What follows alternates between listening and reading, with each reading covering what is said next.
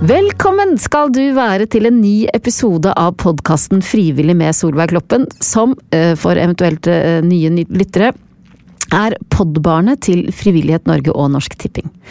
For ordens skyld så vil jeg nevne at det her er en pod som er ment å inspirere og motivere frivillige Norge rundt, og i dag har jeg gleden av å presentere alle de seks fantastiske finalistene som er nominert til Frivillighetsprisen 2021. Frivillighetsprisen skal gå til en person, lokal forening eller gruppe som har gjort en ekstraordinær frivillig innsats.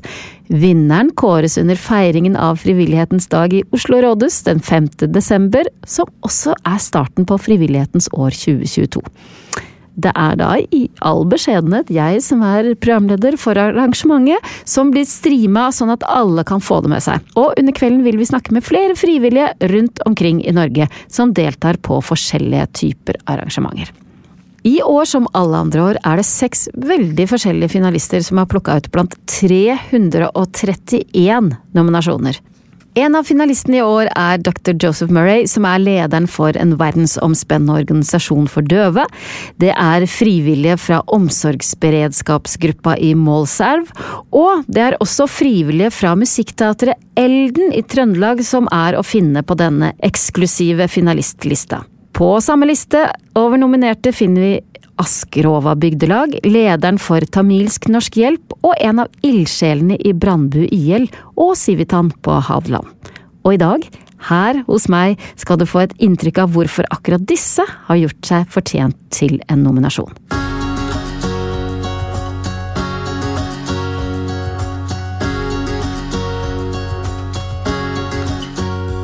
Første telefonen min i dag går til Røros. Røros er nemlig kjent for andre ting enn kobber. Byen huser også et historisk musikkteater som heter Elden, som setter opp et spel hver sommer. Det har de gjort siden 1994. Elden tar publikum med tilbake til 1718-1719, da 10 000 svenske soldater under kommando av general Carl Gustav Armfelt gikk mot Trondheim for å innta Norge etter ordre fra Carl 12. Det er du, Siri Gelein, som er leder for Musikkteatret Elden. Gratulerer så mye med nominasjon! Tusen, tusen hjertelig takk. Vi syns det er utrolig ærefullt altså, å bli eh, en av de seks nominerte til en sånn nasjonal frivillighetspris. Da. Ja. For det er ganske mange som er frivillige i Norge. Men kan jeg få lov til å si en ting? At jeg syns det er faktisk vel fortjent akkurat i år. Ja, det er lov å si! Å, for en deilig følelse! Ja, men Det er altså så mye ekstraarbeid som alle de 330 frivillige har lagt ned i år. For vi kunne ha sagt nei, ikke sant? men vi bretta opp armene, ermene. Og vi gjennomførte både prøveperiode og ti forestillinger uten smitte i et sånn delvis stengt eh, Kultur-Norge. Og så ble vi liksom sommerens største kulturarrangement i Trøndelag. Så det, det syns vi fortjener eh, masse applaus og masse heder. Så det var ekstra stas det ja. i år. Jeg må få lov til å si det. Ja, det er lov å si. Men du, kan ikke du si litt om hvordan dere jobber sånn vanligvis da, for å få det her gigantiske spelet opp og stå? Vi jobber jo hele året rundt med, uh, med å planlegge. Det er jo uh, det er jo liksom eh, en av Norges største utendørsteatre her. 330 frivillige, 110 mm. aktører på scenen. Det er liksom, Vi bygger en tribune midt i en verdensarv, midt i Røros, på et verna område. Vi setter opp masse telt til aktørene. Det er prøveperioder, den type ting. Så vi jobber egentlig, vi er to stykker som jobber med det hele året. Og så er det full rock'n'roll altså, fra 1.6. Og da er det liksom full trøkk. Og så er siste forestillinga i, i, begynnelsen av august. Og så er det liksom to uker nedrigg, for da skal det være blåst på den plassen. ikke sant? Da skal det ikke skje som vi har vært der i hele tatt. Så det er ganske intenst. Ja. ja. Og hvordan er følelsen når dere rigger ned? Um...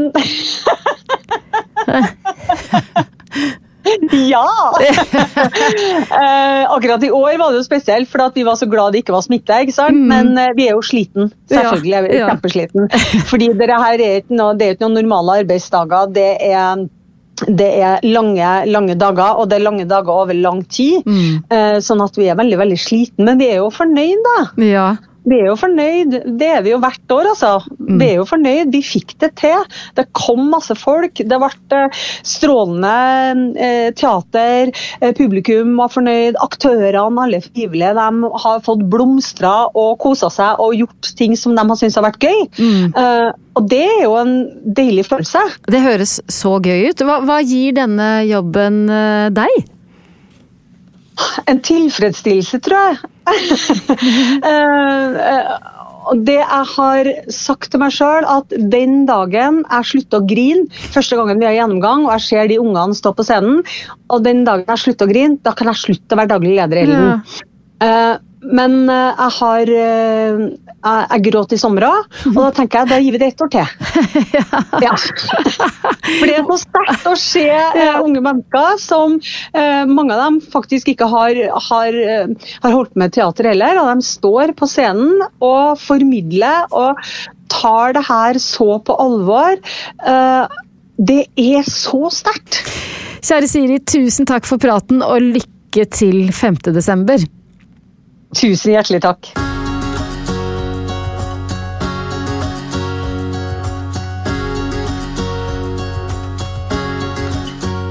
Den neste nominerte til Frivillighetsprisen 2021 er dr. Joseph Murray. Han har vært leder for World Federation of the Deaf i 26 år, og har gjort en enorm innsats for tunghørte og døve verden rundt.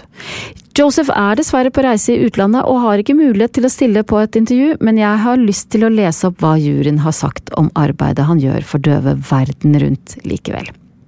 Da covid-19-pandemien traff, koordinerte Joseph Murray et internasjonalt nettverk av frivillige eksperter for å lage og spre standarder for tegnspråktolking i digitale møter.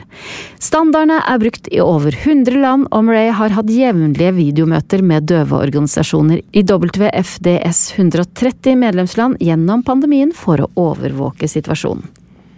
Murray har også ledet VFDs arbeid opp mot WHO og FN-organer for å gjøre covid-retningslinjene tilgjengelig på tegnspråk. På International Day of Sign Languages fikk han profilert tegnspråk blant verdensledere i FN. Joseph sin kamp er avgjørende for mange mennesker i mange land. Hans frivillige innsats handler om rettighetene til en hel gruppe, og Joseph har et viktig budskap som vi som samfunn bør lære mer om. Det var hva juryen har sagt om hans arbeid. Og da gjenstår det bare for meg å ønske Joseph Murray, lederen for World Federation of the Deaf, lykke til 5. desember.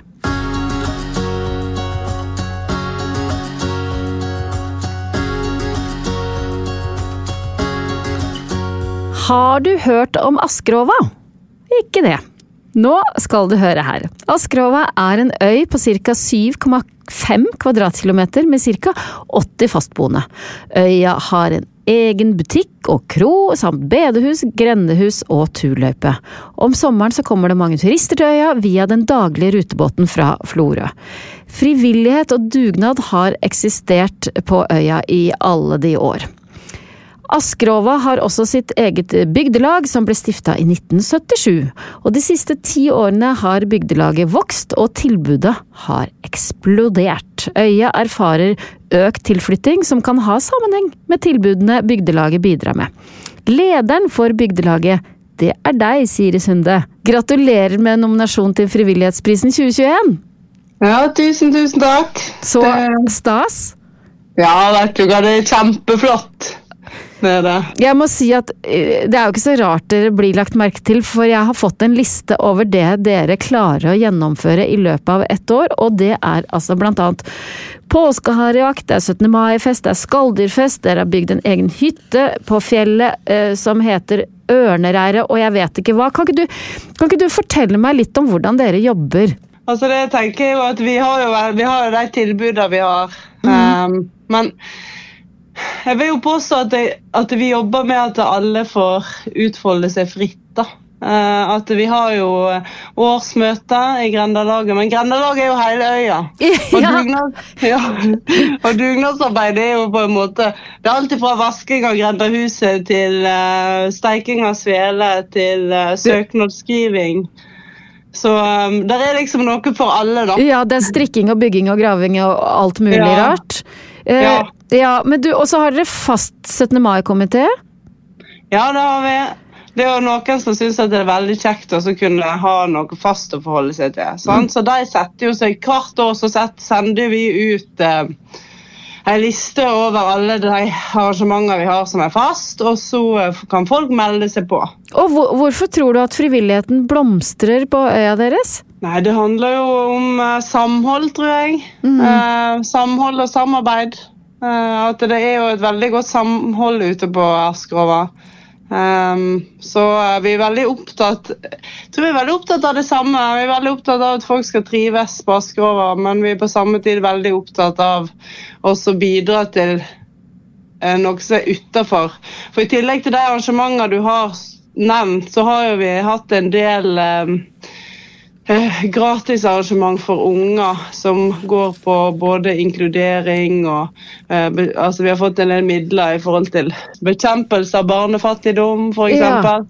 Så det handler jo om at, å bidra til det større òg, da. Å, så fint. Og hva gir det deg å lede denne flokken? Jeg er jo ny leder. Ja.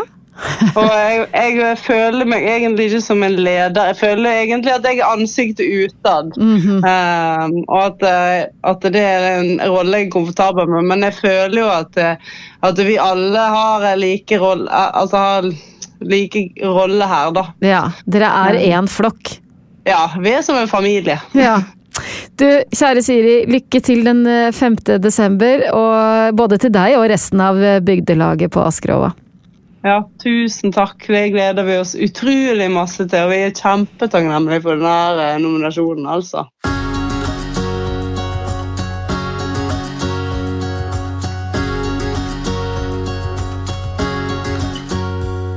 Den neste kandidaten til å vinne Frivillighetsprisen 2021 heter Kaja Karlsson, og hun finner vi på Hadeland. Hun har vært frivillig i over 30 år, både som medlem i Civitan Hadeland og som trener for mennesker med funksjonsnedsettelser i Brandbu IL.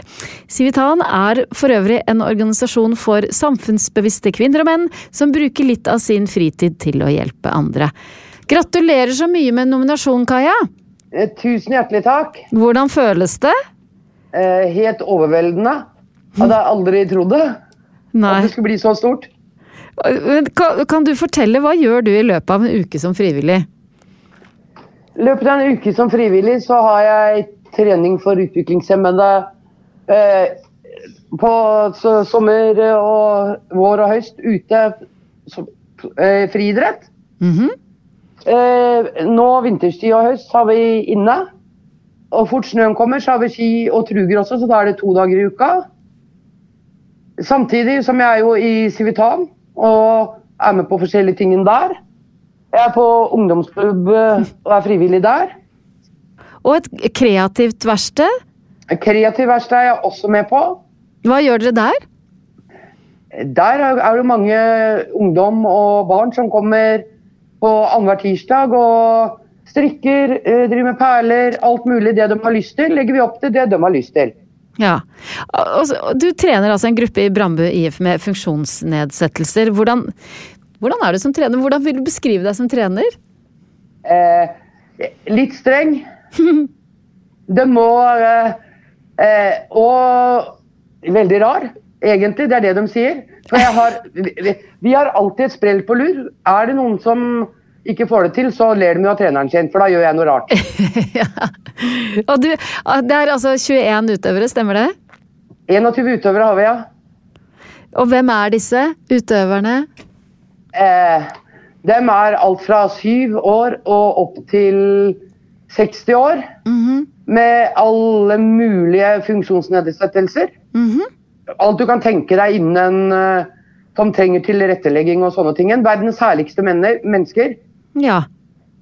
Ikke sant? Eh, det, det er en kjempevenn... Eller vi kaller oss for en stor vennegjeng òg, da. Vi drar på turer, vi gjør alltid sammen. Ja, men det er 21 vidt forskjellige mennesker med ulike eh, diagnoser og utfordringer. Og det vil også Ja. si at det må jo kreve litt av treneren òg, for at eh, du må møte dem på det stadiet de er, da. Jeg må møte 21 utøvere på forskjellige måter. Ja. De som trenger mest, må møte på deres stadie. Mm. Og kanskje forklare mange ganger, vise mange ganger, før de eh, i hele tatt skjønner hva de skal gjøre. Og andre kan jo bare få eh, fortelle én gang, og, og så skjønner de det. ja. Og hva gir dette arbeidet deg da, Kaja? Det gir meg så utrolig mye. Bare, bare det å se den gleden disse her har når vi er rundt på stevner i hele Norge.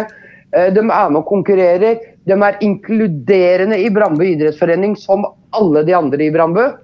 De konkurrerer med Brambu på brystet. Eh, du, det gir dem så mye. Og når jeg ser den gleden deres har, ingenting kan glede meg mer enn det. Og hvor lenge har du tenkt å fortsette som trener? Så lenge jeg klarer å gå og, og klarer å prate. Kanskje jeg må få permisjon fra gamlehjemmet når jeg kommer dit. Kaja, eh, lykke til den 5. desember. Tusen hjertelig takk.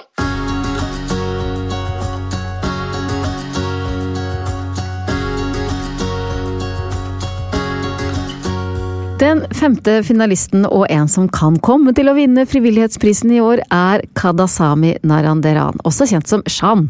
Han leder organisasjonen Tamilsk Norsk Hjelp, som skal bidra til humanitær bistand for flyktninger og vanskeligstilte på Sri Lanka. Shan bor i Oslo, og han er derfor på plass her i studio. Velkommen og gratulerer med nominasjon. Takk. Hvordan føles det? Det er hyggelig. Ja, hyggelig. ja, rett og slett.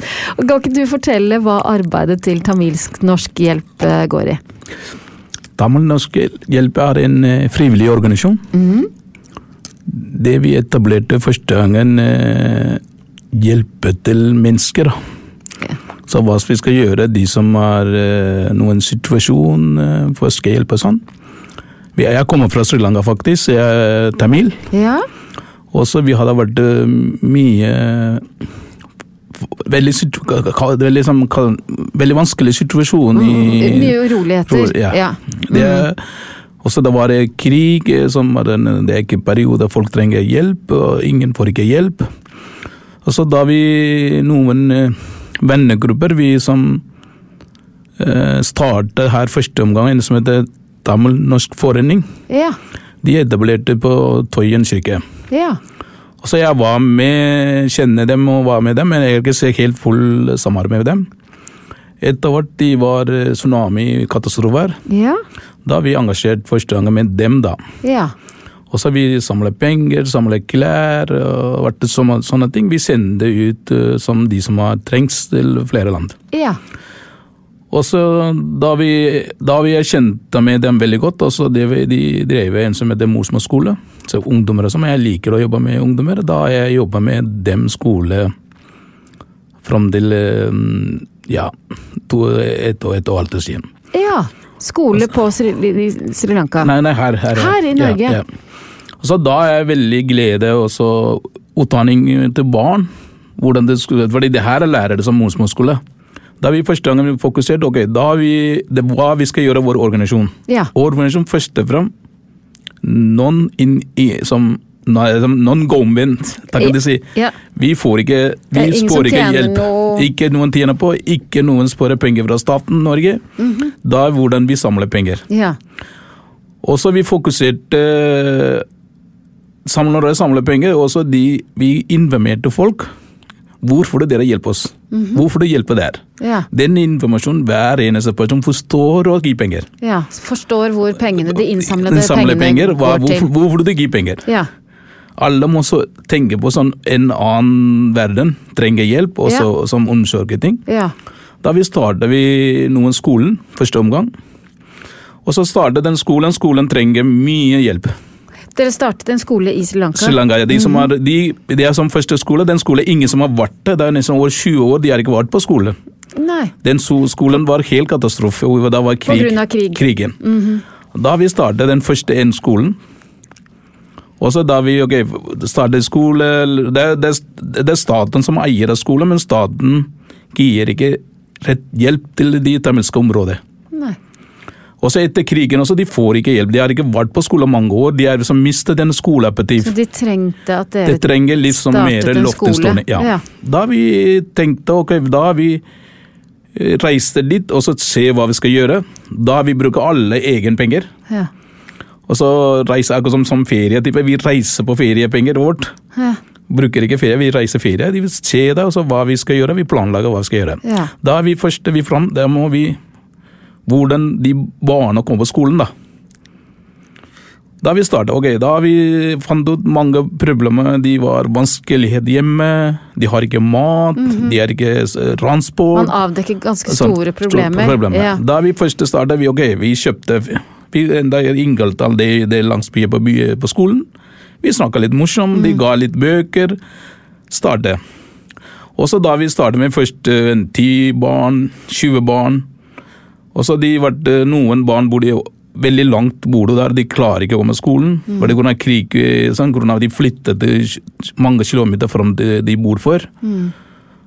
Og så da vi kom til Norge, vi snakka med noen venner av oss. Samlede sykkel.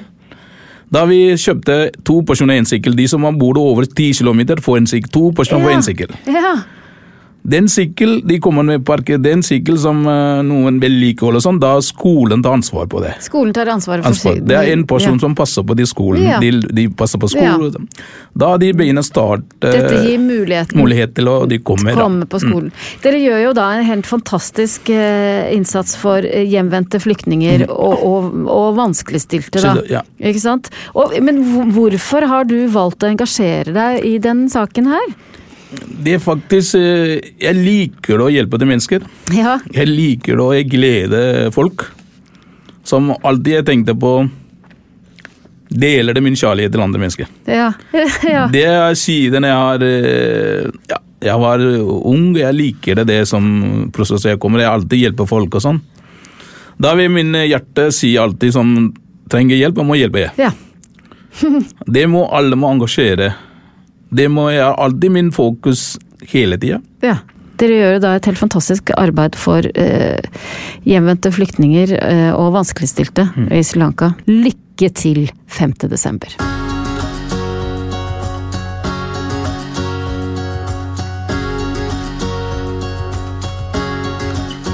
Den siste finalisten er ikke bare et enkelt menneske, men derimot veldig mange kvinner som har deltatt i et landsomfattende vaksineringsprogram under koronaepidemien.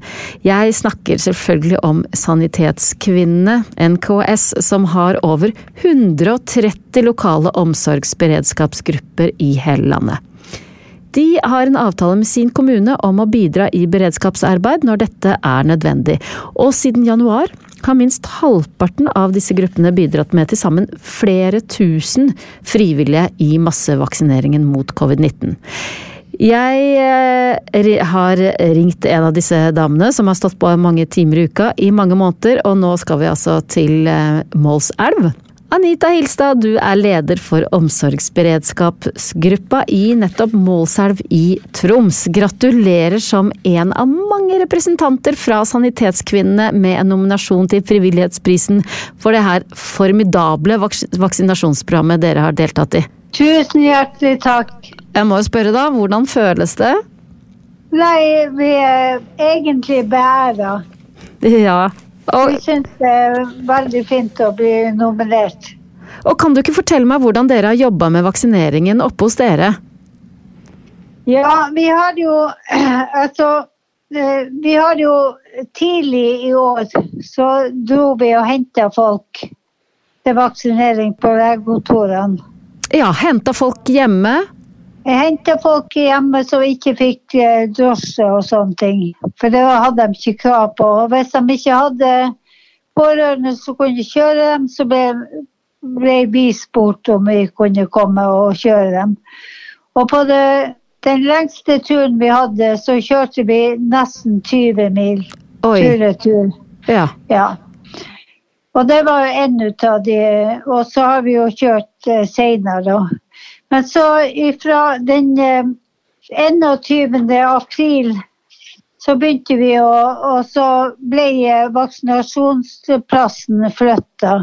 Fire og en halv mil herifra, ned på Moen. ja.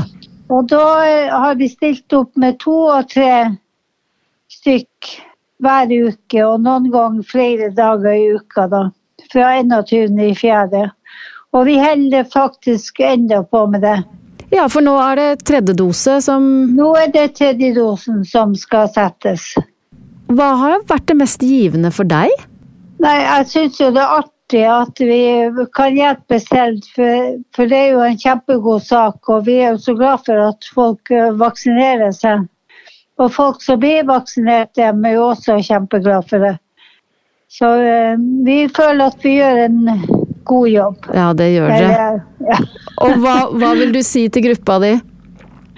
Nei, altså vi skal jo, vi skal jo ha en sånn der eh, et møte der vi skal sette pris på dem alle sammen. Men uansett så hver gang de har vært på vakt og sånn, så sender jeg melding til dem hvordan det har gått. Og de er storfornøyde alle sammen. Og noen har jo uttalt at det er den, eh, den beste dugnaden de har gjort Ja.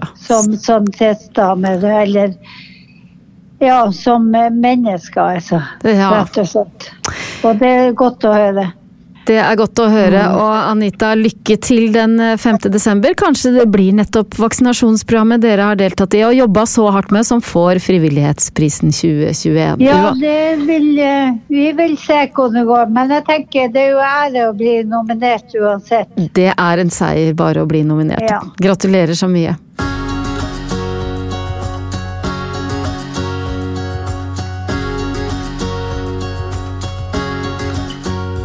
Og med det er det på tide for meg, Solveig Kloppen, å takke for nå. Helt strålende har det vært å få lov til å snakke med så mange verdige kandidater til en gjev pris.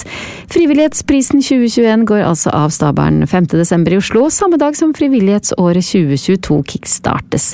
Da kommer jeg, og jeg håper du også får det med deg. Vi ses! Plan B.